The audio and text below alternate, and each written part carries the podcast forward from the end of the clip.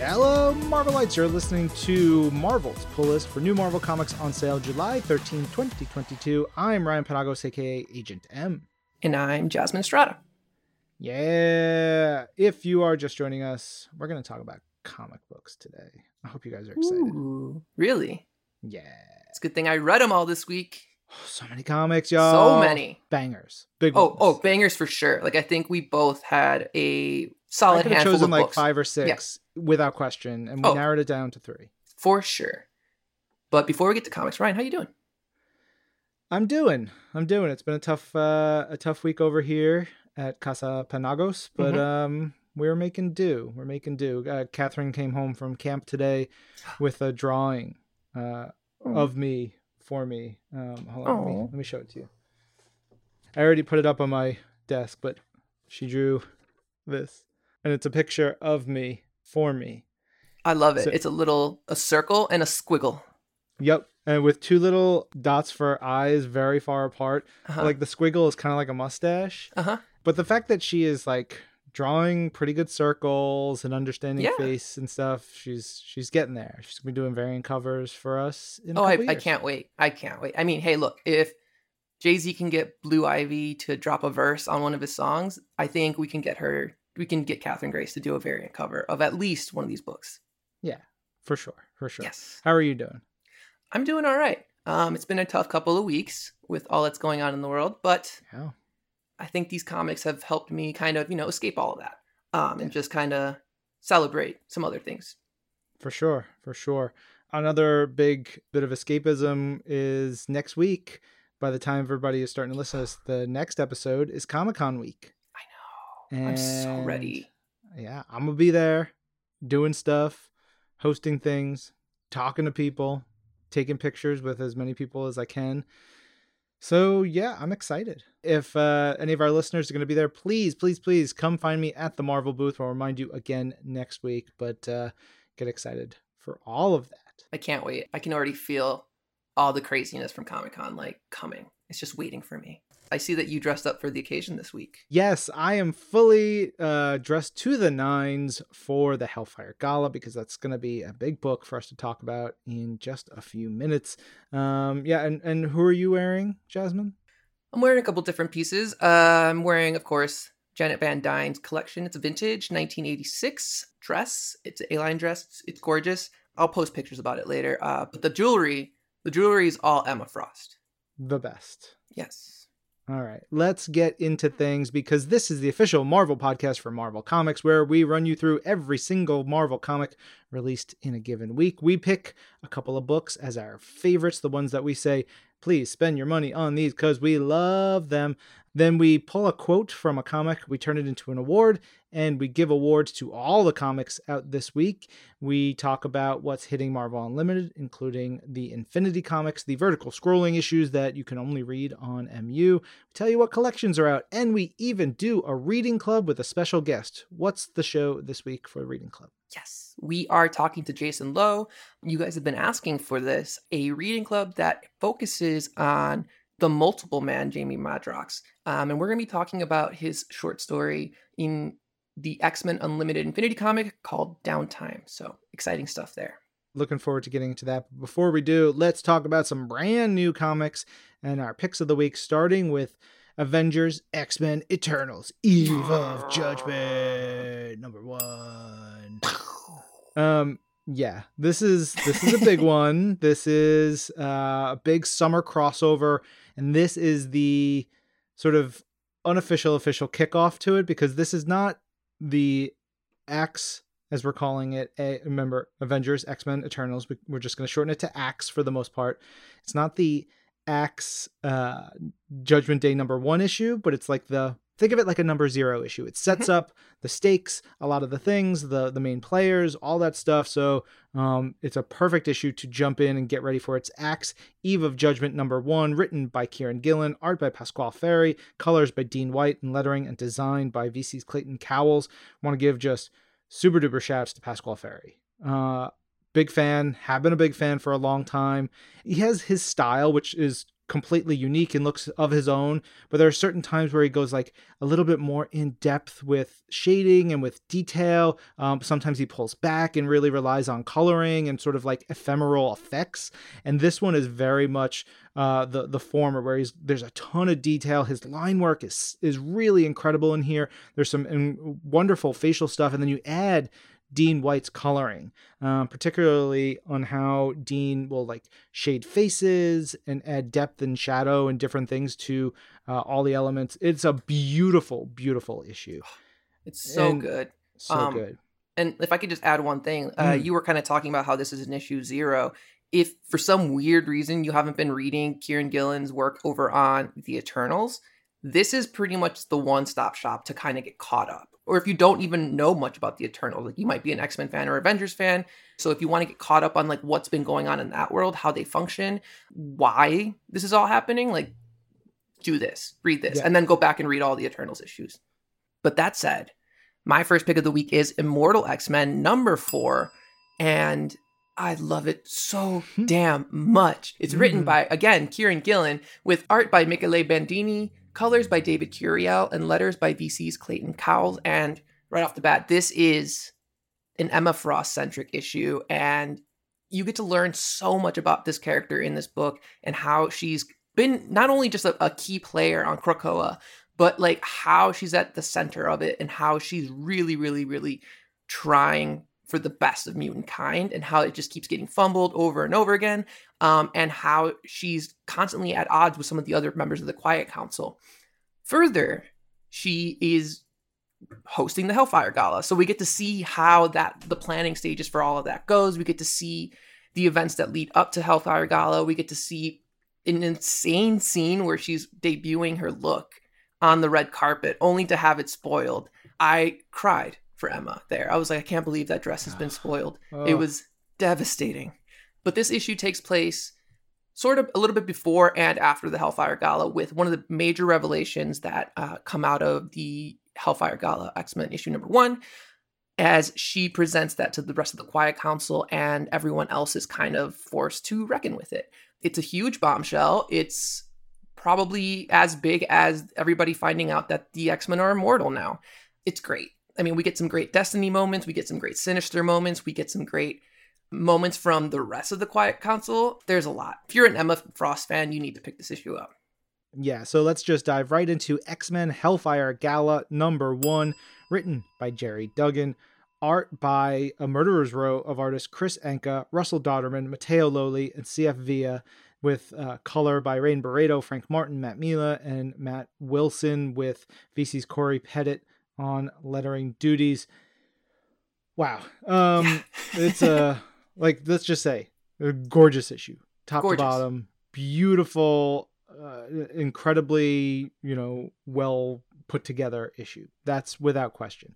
Mm-hmm. If you don't know what the Hellfire Gala is, um, it started last year when we had the first one. It is basically uh, the mutants saying, We're here, we're proud, we're alive, and we are not stepping back. Mm-hmm. And we're going to throw a big party. It's going to have amazing fashion. Come celebrate with us, and we'll go from there. The first one was uh, as they were sort of saying, hey, and also we're going to make Mars habitable, and it's ours. Peace. Yes. See you later. And so now this one wouldn't necessarily have a big announcement, but there's a new X Men team that comes out at the Hellfire Gala, so that's part of the story. Unfortunately, right as all this is going on, Scott Summers, if you've been reading the X Men book, you know that Scott Summers, Cyclops, has been dealing with uh, the concept that mutants can resurrect themselves, and that is, you know, now public. So yes. that has been a huge thing. And uh, that kind of sours it a little bit. Yeah, how dare Emma. he undermine Emma Frost's Hellfire Gala?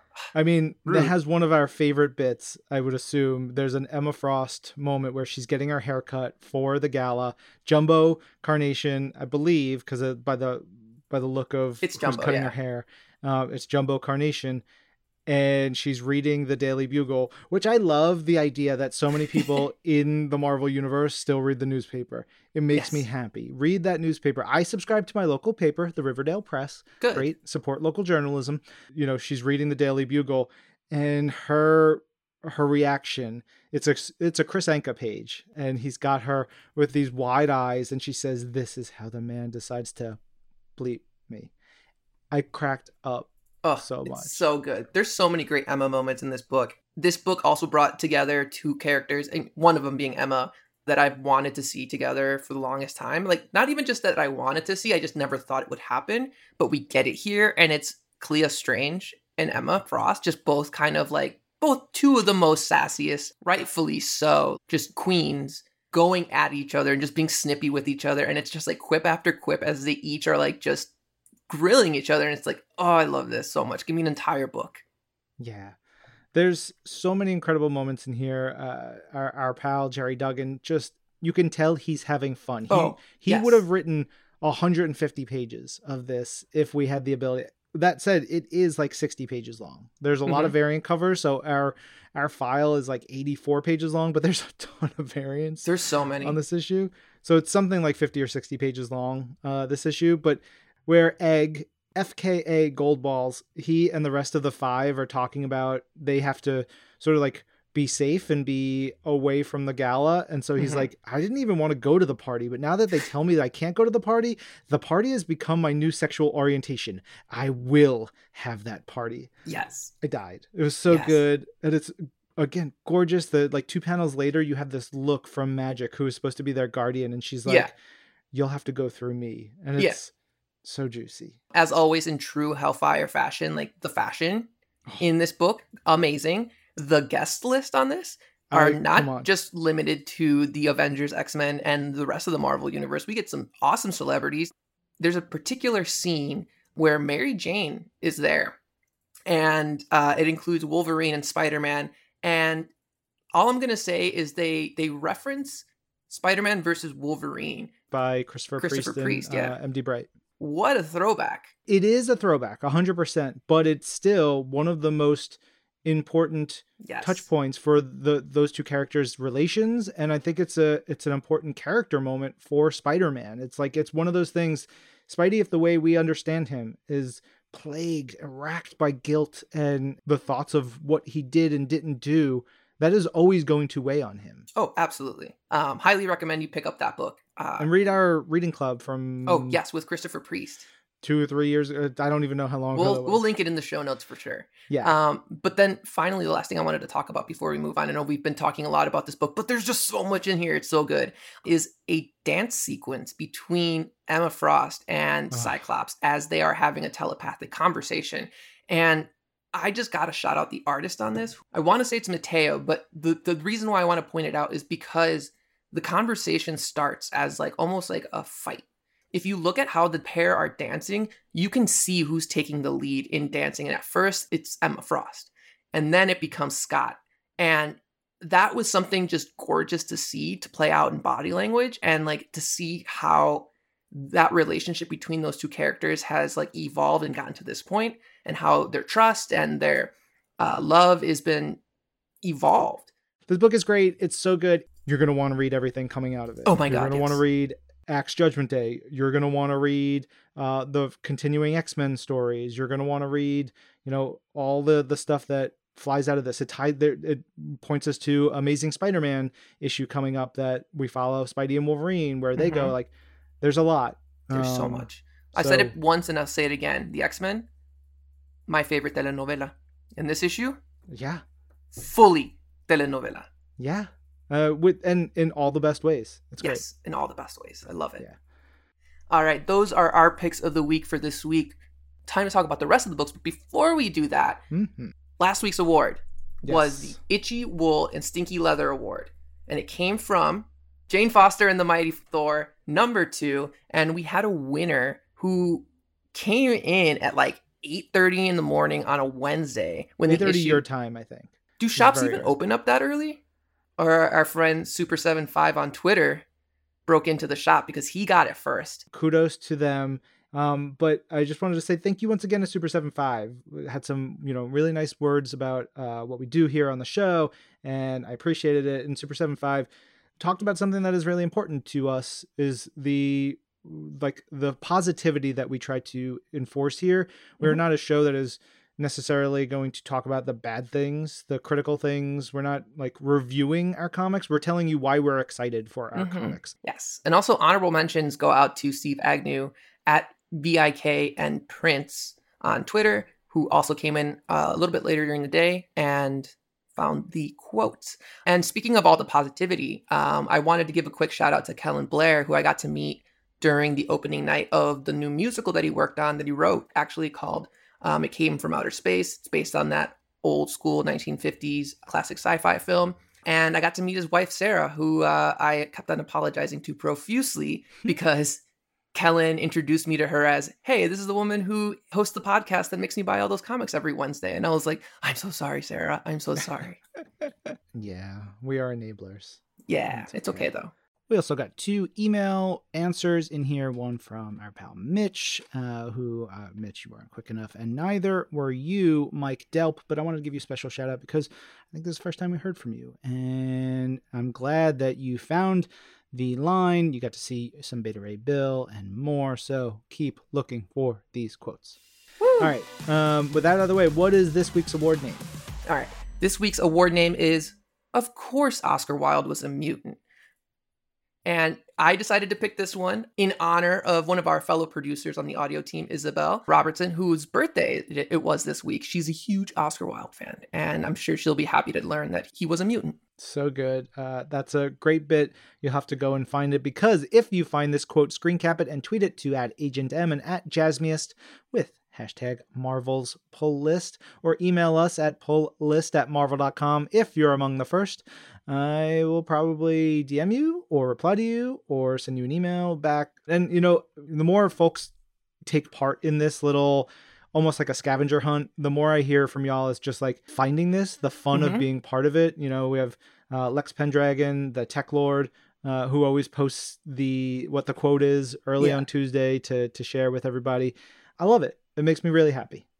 Yes. It also just makes me happy to put names and faces to some of our listeners and locations. I love to find out, you know, where people are listening from. All right. Are you ready to talk about this week's books? Yeah, let's talk about this week's books. Woo! All right. All right, we're kicking things off with Captain Carter number four. I think this is my favorite issue of the series so far. Shout out to Jamie McKelvie, who is the writer of the series, but also the cover artist. And the cover is so good. His standard cover for this issue has got like a wanted poster for Captain Carter, but like got a gig poster behind it. It's just, it.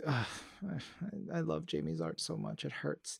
Um, on top of that, we get to see Captain Carter fighting side by side with a version of Tony Stark in this alternate reality. So I'm going to give my, of course, Oscar Wilde was a mutant award to the revelation of what they're fighting.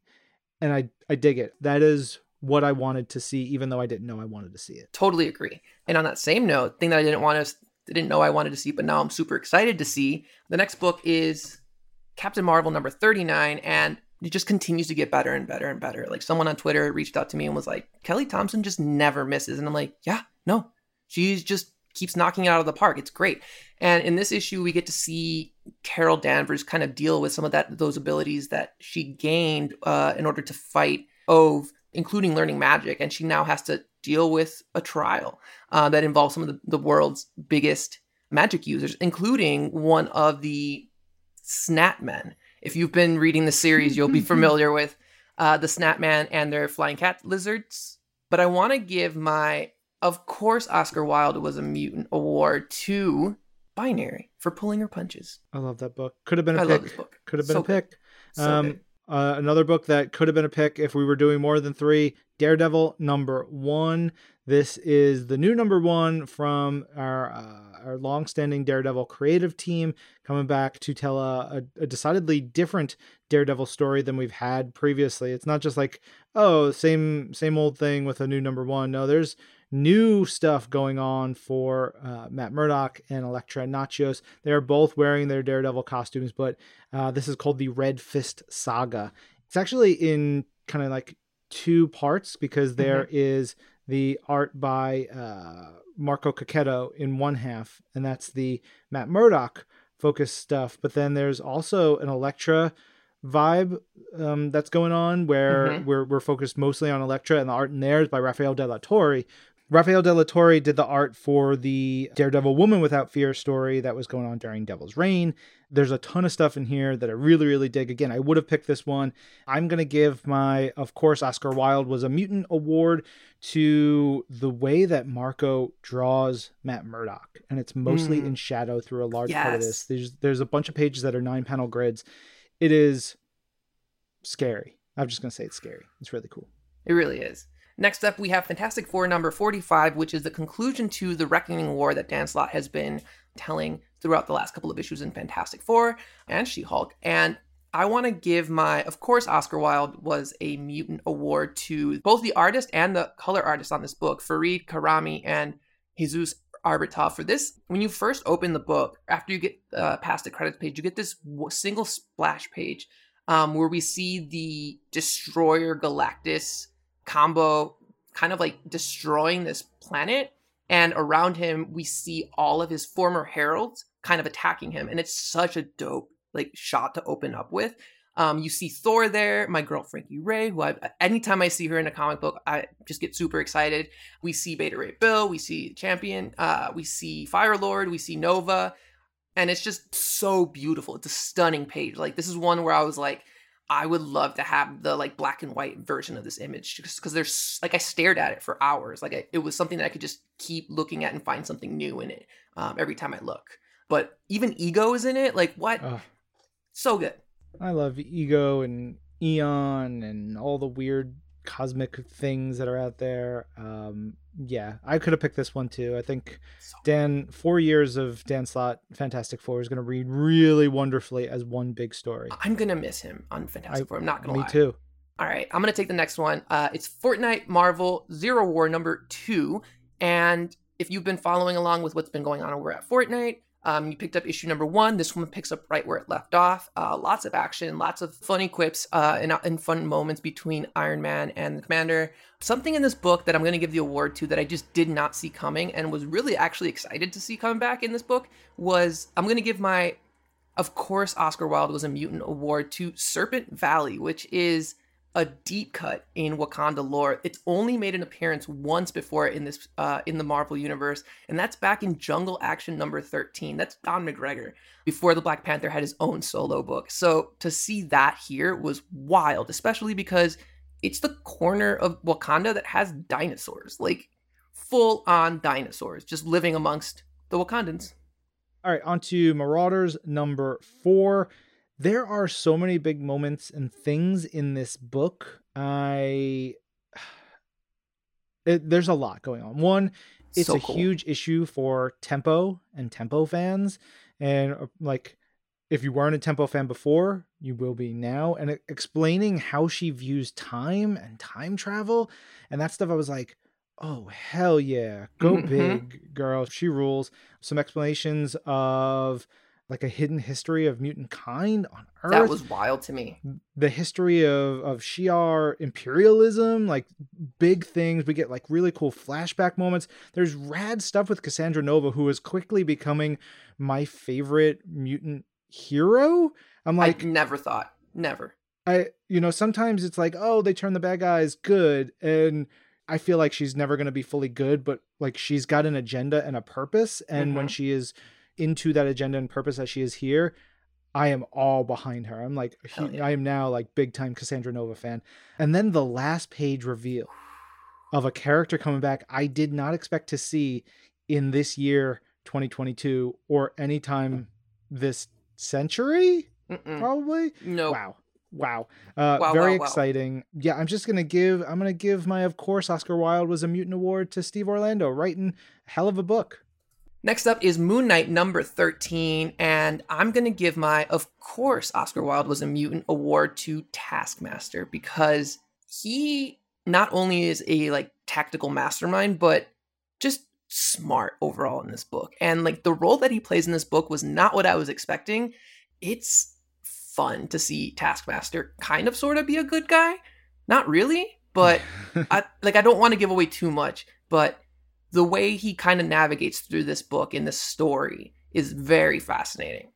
All right, we got New Mutants number 27. We are into, I believe, the third part of this uh, Illyana Rasputin like centric storyline, and I love it so much. Big Illyana Rasputin fan here. Magik is one of the best, and this one is extra super duper cool because it like dives very intensely into the classic Magik limited series from the 80s that uh, we did a reading club with Leah Williams like two two or three years ago, and seeing how the team comes back and, and looks through things is amazing and takes new spins on it and sort of looks at the elements around it, what it means for a young Illyana and a grown up Illyana.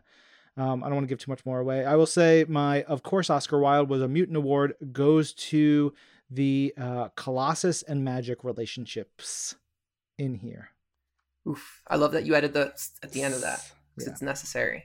All right, next up is Punisher number four. And this issue starts to navigate towards a lot of the questions that people have had about this new iteration of Punisher.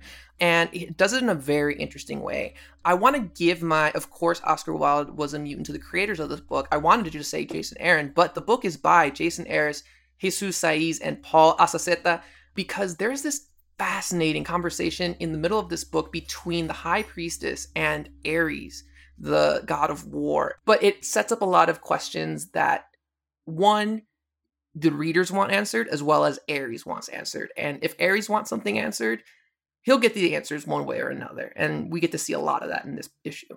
All right, we've got Savage Avengers number three this week. Thulsa Doom is the big bad here, even bigger than the Deathlok that's in this. Thulsa Doom, Carlos Magno draws some really creepy, scary stuff around Thulsa Doom. But I'm going to give my, of course, Oscar Wilde was a mutant award to the last page and seeing what's kind of going on with the Deathlok there. It was a wild one. All right, next up we have Spider Man 2099 Exodus, issue number four. And the thing that I really enjoyed about this book, and the thing that I keep enjoying about this book, is seeing all the different 2099 versions of different characters because they're usually not you know the the same heroes or villains that we've seen in you know our our normal universe. And one of the relationships that i liked seeing in this book that i'm going to give my of course oscar wilde was a mutant award to is to the relationship between this version's hawkeye and this version's black widow because those two characters have had so much history in our universe and to see it play out in these new iterations to see some of that baggage still be there and also kind of to see how these characters have evolved over time. Like I'll just put it plainly, like Hawkeye, not a great guy in this world. Like he's kind of evil. Um, so it's just fascinating to see how the dynamic between these two characters have changed. Also, love that Black Widow 2099 is like anti-tech. Like she is very much old school, like analog only, and I love that. Yeah, uh, we've got Spider Punk number three up next. And Jasmine, do you want to talk about this one? Because yes. this was, you had this as one of your picks, and we're like, we're only doing three this week. There's too many dang books. I know. I, I adored this issue. Again, one of my favorite things to see in alternate reality books is to see different versions of our favorite heroes. And in this issue, we get uh, introduced to a new daredevil who happens to be a drummer. Her name is Matea Murdock, which is awesome. She's Latina she speaks Spanish, which I thought was really cool. But the thing that I found fascinating was that the decision to make her a drummer. It makes sense from what we know about Matt Murdock in our universe. He is blind, but he uses echolocation to see. And in this issue, we see how that carries over to a drummer. Like, of course, like you could use your drumsticks and see what's going on around you, but also those happen to be her nunchucks, the same ones that Daredevil or Matt Murdock in our universe uses. Like it's just a very clever 101 carryover, and she's just so badass. I thought she was such such a cool character. So she definitely gets my, of course, Oscar Wilde was a mutant award this week. All right, we've got a pair of Star Wars books out this week. Star Wars Bounty Hunters number 25 up first. This is the Knights of Ren versus uh, a core yeah. of our bounty hunter crew. It's a rad fight. I dug this issue. Uh, I'm going to give my, of course, Oscar Wilde was a mutant award to a moment where a character named Tasu screams, Wait! in the middle of the fight, grabs his shirt and jacket, rips it off, and says, all right, I'm ready to battle now. And then in his native language says to kind of himself, he is not that muscular talking about Ren, the the leader of the Knights of Ren. I laughed out loud. It was a rad moment. We get big ab fight. Uh, give me all the big swole boys just trying to cut each other, and I'm for it. Next up, we have Star Wars The Mandalorian number one, and it is a direct adaptation of the television series. So if you read this book and if you've seen the series, you'll see some things that are pretty familiar. But the thing that I loved was even though this was an adaptation, one of the things I like about comic books is the reader gets to set the pace and like you get to determine how long you are in certain spaces whereas television like it's decided for the audience and this allowed me to kind of just absorb everything that was happening in the background really look at take a look at some of the characters some of the other aliens that are like you know in certain locations but i think that the person who i'm going to give my of course oscar wilde was a mutant award to is Rachelle Rosenberg, who you can just tell is having so much fun with the colors in some of these scenes, um, especially because I'm sure she's seen the show. And the way she just colors some of these pages and like uses them to like really accent depth and have fun with a lot of the like the different alien creatures that are there and oh, it's just gorgeous. The palettes in this book beautiful. All right last new book of the week and this in in any other week would have been on my list. It is so freaking good. Also So we picked it like the last two or three times it's come out. We can't yeah. It just feels like we can't but uh, know that it is an honorary pick of the week. Wolverine Mhm. number 23 just benjamin percy adam kubert uh, frank martin and crew just throwing elbows and knocking everyone down with the pure chaos and joy and heart in this Mhm. issue the thing about it you've got wolverine and deadpool slicing and cutting each other slicing and cutting robots like arguing with each other but at the core of it are two people who are friends, sometimes begrudgingly, yeah but they do get along and they're doing things for people they love. Mhm. There's I there's a million things I could give this to give my award to. Uh, I could give my of course Oscar Wilde was a mutant award to the double page sort of like isometric perspective spread of so the cool uh, of the Xavier Mansion, of the you know the X Men Mansion, where the Wolverine and Deadpool are going through. I could give it to the Danger's reasons for what she's doing throughout this issue and this storyline. I could do it to Deadpool's reasons for what he's doing and why he does it, and the resolution to that. I could give it to the last panel and the last couple of moments, which oh is exactly what I needed. Yes. It's such a damn good series, such a great issue. It's like people at the creators at the top of their game making excellent, excellent comic books about slicey, dicey, broken men. Yeah this is just them doing extra laps like it's not even like Yeah. them just like running and doing their job it's like all right let's let's just add you know icing on the cake now I'm going to give it my, of course, Oscar Wilde was a mutant award to a uh, double page spread that you have to read, vert, like you have to turn the book 90 degrees to read it, and the revelation of what's going on with Deadpool and Wolverine in this. It is a nightmare and funny and wonderful. And that, dear friends, are all the brand new Marvel print and digital comics this week. But we do have even more because Marvel Unlimited is a treasure trove of new content every week. Those books hitting the service that were first released three months ago include Black Widow 15, Marauders number one, Moon Knight number 10, Spider Punk number one, X Force Annual number one, X Men Red number one, She Hulk number three, Devil's Reign number six. strange number two oh Oh man. And of course, we have collections out this week. You want omnibuses? We have one, two, So three, four, five, six omnibuses on sale this week. Some uh, classic Guardians of the Galaxy, Thor by Jason Aaron, uh, some Onslaught, and even more. Ooh, New Warriors Classic Omnibus Yeah. Volume 1. Man, if I was an omnibus collector, I would be thrilled and I would not have a lot of money, but it would be worth it. All right, it is time for our reading club once again. Jasmine, who are we talking with?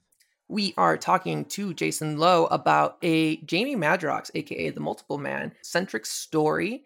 It is a story called Downtime that takes place in a couple of issues of X Men Unlimited uh, Infinity Comics over on Marvel Unlimited. So if you don't have Marvel Unlimited, now's your chance to get it and dive in with us.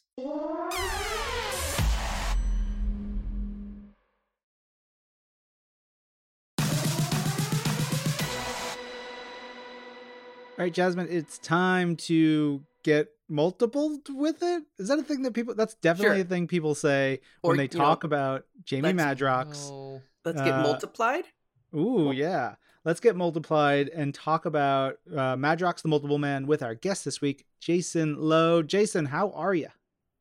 Oh, thanks for having me. I'm excited to be here. Uh, you know, longtime lurker, listener of this podcast, and yeah, I just can't believe I'm actually on this episode talking with you guys. This is awesome. That's talking awesome about my for favorite character. Yeah. Woo! I'm curious, why is the multiple man one of your favorite characters? Growing up as a only child, reading some of like the early 1990s Peter David X Factor issues with Jamie Madrox, and, and, and there was like a lot of moments where I I could just relate to just being an only child and just just trying to keep myself busy when I'm alone. And yeah, th- th- there was like that time when that episode where the the X Factor team is talking with Doc Samson, and he talks about just like That's just seeking X Factor attention. 87, baby. That's one of my favorite Yeah. issues of all time. I actually have the issue right here with me. Oh, whoa. Yeah. That's so cool. uh it, yeah it's, it's it's so good and then there was also like some other parts in that series where like moira mctaggart i remember like she was like just hanging around jamie madrox's uh, apartment or eh, like just his empty room like after he died from the legacy virus and she was going on about like how he's like always the happiest when he's alone i was like you know what like i do feel the same as well like that's that's me So the reason why we we decided to bring you on it was because of Jamie Madrox. Like it was a story that you did for X Corp, and I'm curious if you could tell us a little bit about that and how that came to be. this was like maybe eight years ago. I decided to come up with something very clever for a Jamie Madrox story, and why not tell us a multiple man story told in multiple ways, kind of like a choose your own adventure. So this was like a fan comic I did for fun, shared it on Twitter. Some of my friends, like Ryan North, like who's also from Toronto, and, and Chip Zdarsky, they they retweeted and liked it and, and try to like spread the word about it. But nothing came about it until like maybe eight years later. Actually, like last year was it? That's when uh, a friend of mine shared it to Dan Slott, and Dan Slott was like, "This is amazing," and he retweeted it. And then the senior VP Tom Brevoort found it, and uh, and he was like, "I don't know how we're gonna use this, but I gotta have this in our book." and, and and yeah, he reached out to me and and then uh, introduced me to like a bunch of editors and and gave me the opportunity to to work on my favorite Marvel characters. And yeah, one of them was was Jamie Madrox.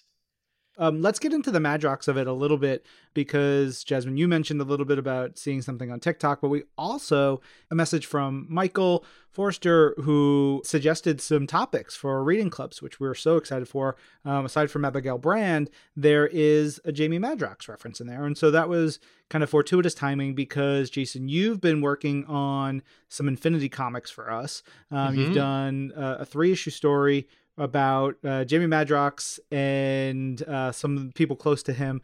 Um, so I think that's a perfect way for us to dig into a little. Jamie will talk about that as our reading club, but I would also, you know, love to hear some of your other favorite Jamie Madrox stories from over the years. Yeah, we're, we're working on a Jamie Madrox miniseries. I, I I guess like a like a multi issue series like that. That's that was a dream for me, and this opportunity like I I got to thank Marvel's associate editor Lauren Amaro who reached out to me out of the blue asking if I would like to write and draw five issues of X Men Unlimited. I, I got to pick any X Men what was available, pretty much. Like I could have drawn Wolverine or, or Cyclops, but I was like, no, I'm, I'm going for like my main man, my, my favorite guy here, Multiple Man. And I was like, is it possible if I can like take three of those issues that you're allotting me to do like a three part Jamie Madrox and Strong Guy being stranded in the middle of the ocean where they're the only option they have is to just catch up with each other because like they've gone through so many things individually as a group let's have them catch up with each other. I love that that is one of the through lines in this book. Like, obviously, there's an adventure that happens throughout these three issues, but the line that goes through all of these issues is like their enduring friendship and like catching up, but also kind of like like their lives have changed since since like the last time we saw them together, and like how do they each react to the the recent changes or like even like I think Jamie's powers we're learning about them like in newer ways and how they work. I think your story did a lot of that uh, in X Corp number three.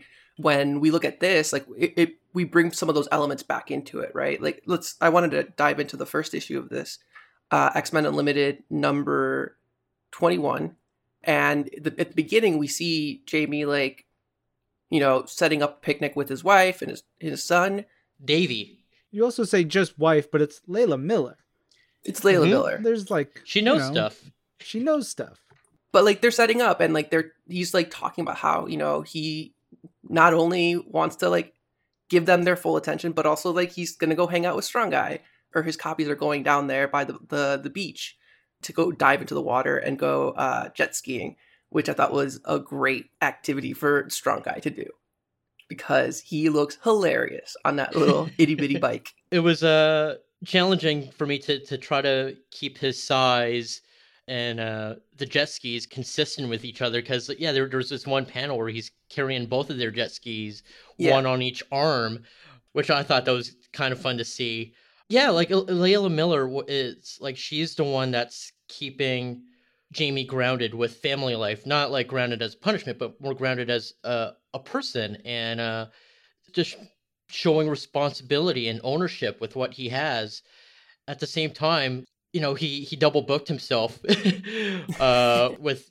strong guy and, and strong guy was also thinking that he was he was going to get the genuine article but it turns out it's just one of his very eager to please dupes uh that that's hanging out with with uh strong guy and yeah and of course Str- strong guy uh he's just very peeved by that and and that already like just kicks their hangout time to like an awful start Before we get further into this issue, I want to do a little bit of groundwork for anybody who doesn't know Jamie Madrox. Um, Jamie Madrox is a mutant. He has the ability to create duplicates of himself. You know, it's it's fascinating because he can create duplicates of himself when he he's like basically physically impacted. There's a great panel that you had where he like smacks his hand Mhm. and like he does this fist into his uh into his palm and that creates a duplicate. There's so many ways to do it and it leads to a lot of fun moments. But not only does he create duplicates, there's you know the the comic booky business of whatever that duplicate is like wearing or holding also gets duplicated, which is fascinating and a cool thing. The duplicates all they hold the memories of themselves, but also the like the main Jamie, and so Jamie can absorb them. And then like that is one of the things that I've thought about my entire life. Yeah. Of like if I could make five duplicates, then go out and do stuff, and then at the end of the day, I absorb them all and get that knowledge and do all that stuff, I could then play video games all day. And that is Right? all I really want. he must have like a, a very massive brain capacity to have so much hmm. memories and of Yeah. these skills that he's obtained like I, I don't know how he does it but I, but I guess that's his mutant power too like that plays into an effect Yeah. Um, and Jamie first appeared in Giant Size Fantastic Four, issue number four, uh, way back in 1974, um, November of 1974. And so he's been he's been, um, you know, in the the mutant canon for quite a long time, um, showing up in Uncanny X Men a little bit here and there. Um, and then it was, I feel like it was there's the Muir Island saga that happened in the X books and he was there. And then shortly after that, he was in the um, the retooled X Factor book. Yeah. Um, Jason, do you know the comedian Chris Gethard? Someday we're gonna have to find a way to connect you to. Chris was reading like us at the time. He was a huge Jamie Madrox fan and was reading X Factor, and then Jamie dies. And it just it was like a devastating thing for Chris, and he wrote a letter to Marvel, uh, and it was printed in a future issue. It was printed in like 103 or 4 or something like that. Um, But he and that- cried. He yeah, cried talking when about the how- multiple man died. Yeah, he was oh man devastated. And and Chris is hilarious comedian and podcaster and writer and performer and um you know I've talked to him about it a couple of times. It's uh it's a fascinating thing and like you know Jamie is one of those characters. There's something about him that really affects people. Yeah, for sure, and especially when it's when when he gets to lead his own team in his own series, X Factor, for like 21 volumes uh, with X Factor Investigations. Like, th- there's this niche fan base, and I'm definitely one of them that that was following Jamie Madrox, uh, and and a whole gang with like Wolfsbane and Layla and and Siren and yeah, there was a, a lot of wacky things, and I don't know if like some of it like has aged well or not, but it, has been a wild journey, and and I do I, I still hold all those trades in, in, in, my bookshelf. Just looking at them, I just just remembering the, the fun times I had reading through all those adventures. Let's dive back into downtime, the the, the story you wrote, you wrote, and I don't want to make sure we mention um, you wrote it and drew it, and this is in the X Men Unlimited Infinity comic series. Um, mm-hmm. It's issues 21, 27, and 34.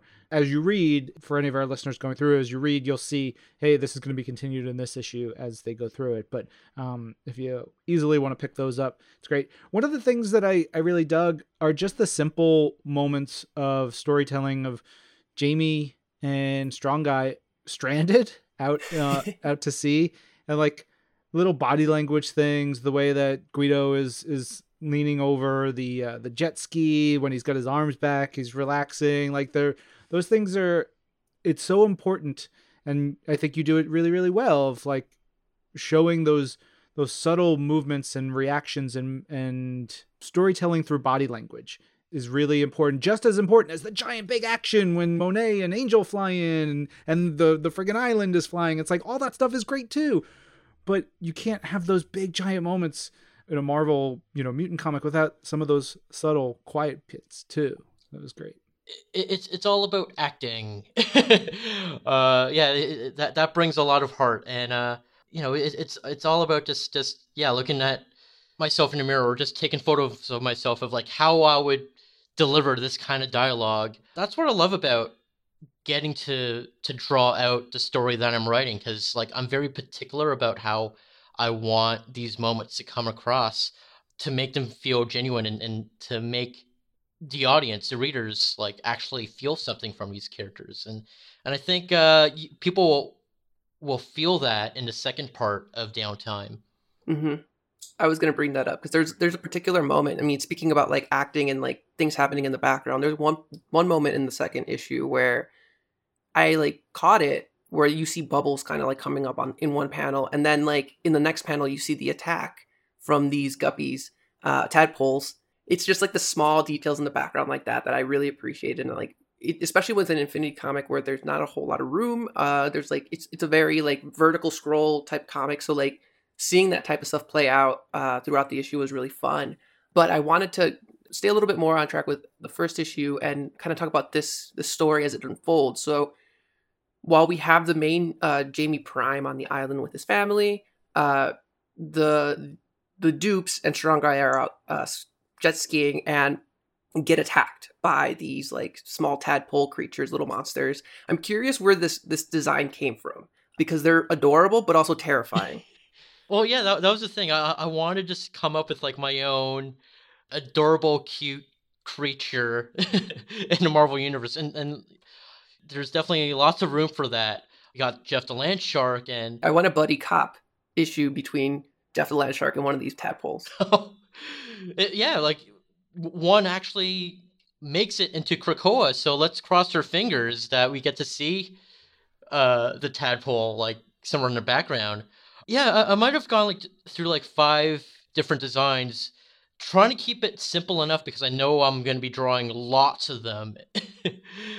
I did it to myself, but I mean, I, I think it was well worth it because that was the story I wanted to tell. So then, what we end up getting is like this attack happens, uh, and then meanwhile on the X Corp island, uh, we have Monet and Angel as well as the Madrox family attacking, and they teleport out uh, they teleport the entire island uh, away from what's going on, uh, leaving this Madrox dupe and Strong Guy stranded in the middle of the ocean as we make our way to issue number two. One of the questions that I had was this could have been told like in any like they're it's just two people who are stranded. It's kind of like two people locked in a room or two people like you know th- there's so many different ways that you could have told this story what what made you decide on like you know the ocean aspect of this I, I just wanted to get down to Jamie Madrox and Strong Guy having this conversation with, with each other. Like everything else is a bonus. Like the whole action scene in in the first part, like that's that's just to really entertain the readers. But when when you break it down, like I really just wanted to focus on their their conversation and and then to see if they have that dynamic chemistry with each other when action arises and would they be able to to fight by each other's side again. So i, I just wanted to sh- to share those moments. I didn't really think about the environments. At the same time i, I did want to honor where we had left off with multiple man and you know he, he's he's still an employee of of x corp.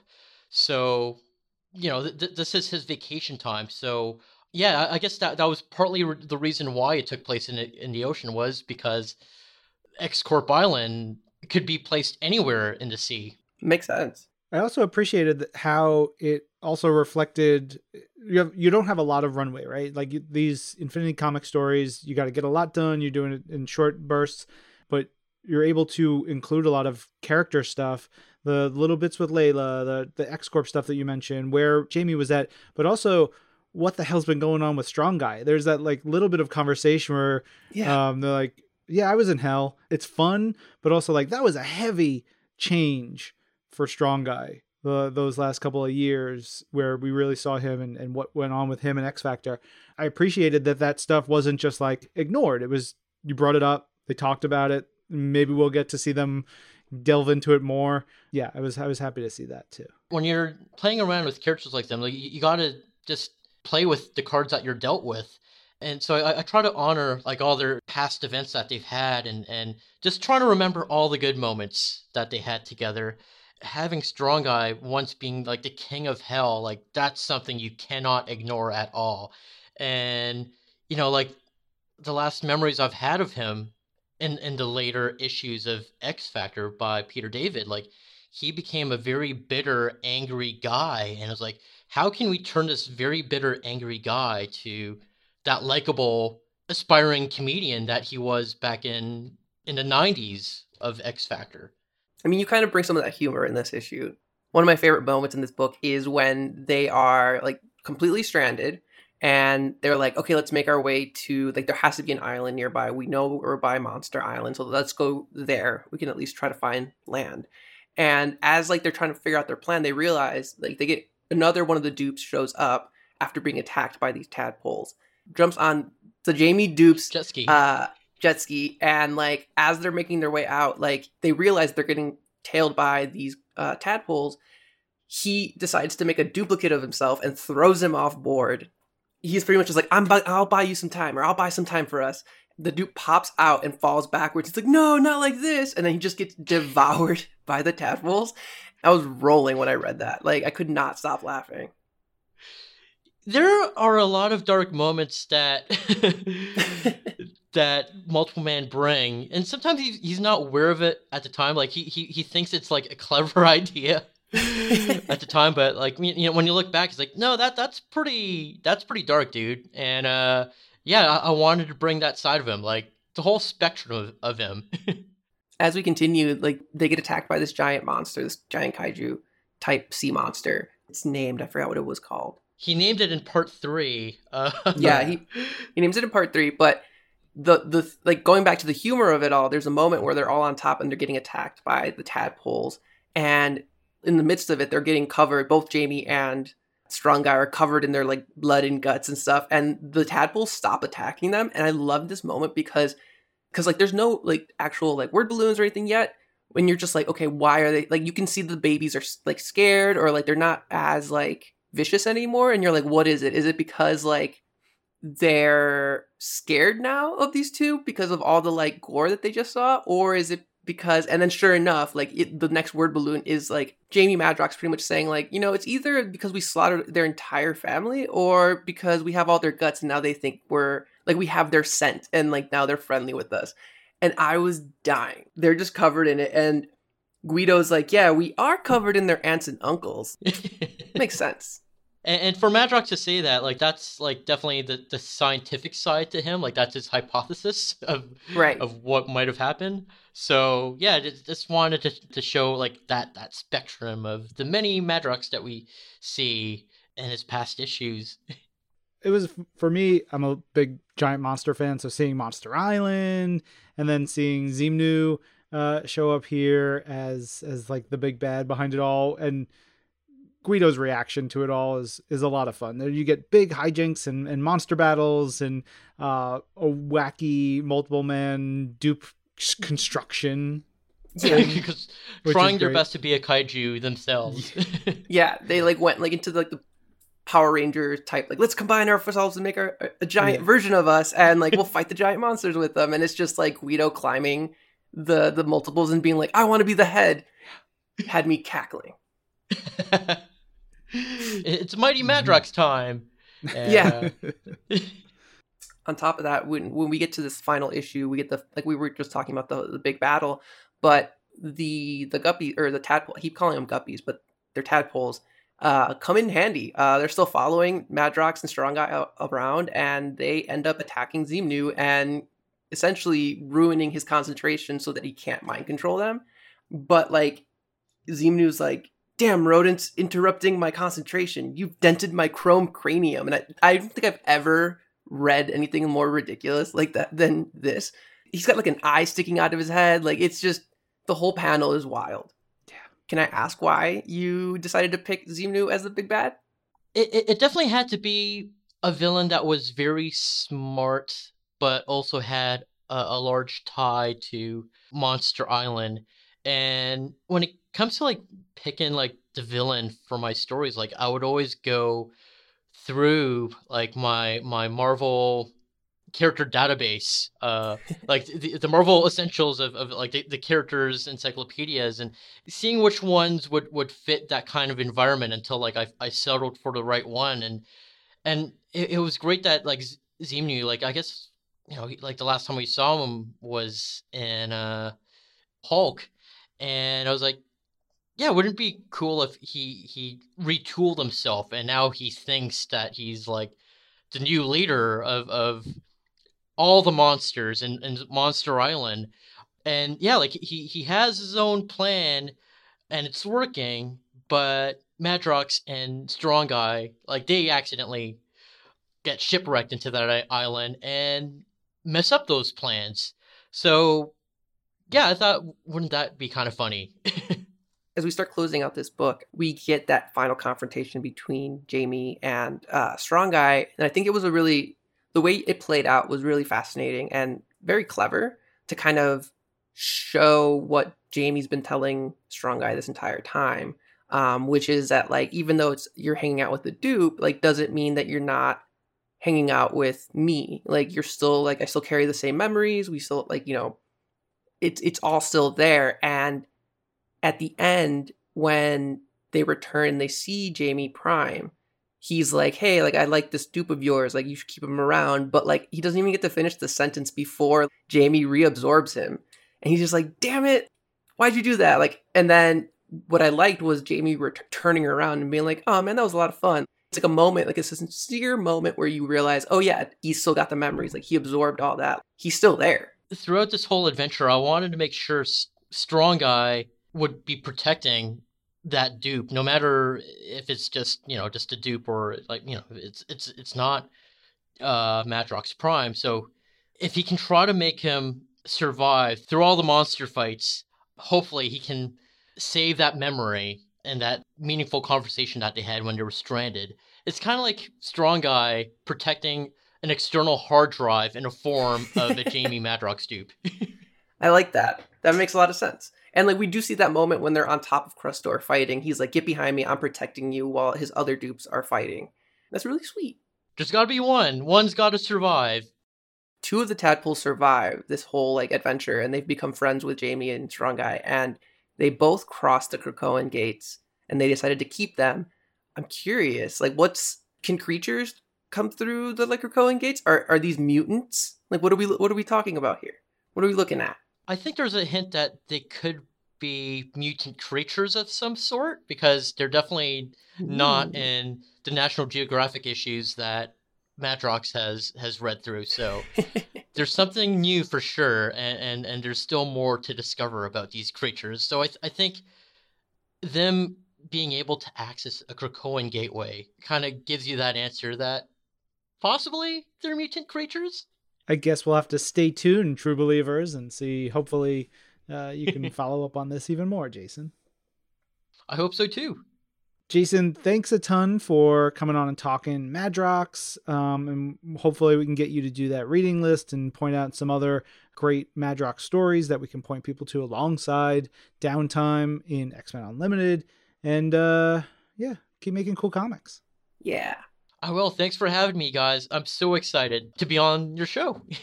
This was a blast. But I, I real quick before I let you go, where can people find you? Uh, yeah, people can follow me on TikTok and Instagram at Jason Loo, spelled L O O, makes comics. So Jason Loo makes comics uh, on TikTok and Instagram. They can follow me on Twitter at rebel underscore L O O. Thanks again, Jason. This was great. Thanks again for having me. Big thank you once again to Jason Loo who came on the show. Uh, Jason is a busy man, so thanks for taking the time, chatting with us, and doing some rad Jamie Madrox comics. Love to see it. As an added bonus, Jason also put together a little reading list for us uh, over on Marvel Unlimited. He picked some of his favorite multiple man stories from throughout the years. Um, and if you're looking to get some more Jamie Madrox, this is the place to go. He's got everything from the first appearance and origin story to some of the other more intricate stories that have happened over the years. He's the multiple man expert, so definitely check that out. We'll link it below in our show notes if you're interested, um, and it'll also be available on the Marvel Unlimited app. That wraps it up for us. This episode of Marvel's Pull List was produced by Ryan Penagos, Jasmine Estrada, and Kara McGuirk Ellison. Jill Duboff is our director of audio. And Brad Barton is Marvel's Pull List Senior Manager of Audio Production and Development, and he was telling me that if he ever got invited to the Hellfire Gala, he would go to his favorite designer, Spencer's Gifts. You know, someone should really tell him that's not a place to, you know, get a designer look. He's got a collection of Big Johnson t shirts that would disagree with you. Okay. I'm Ryan, And I'm Jasmine, and this is Marvel. your universe.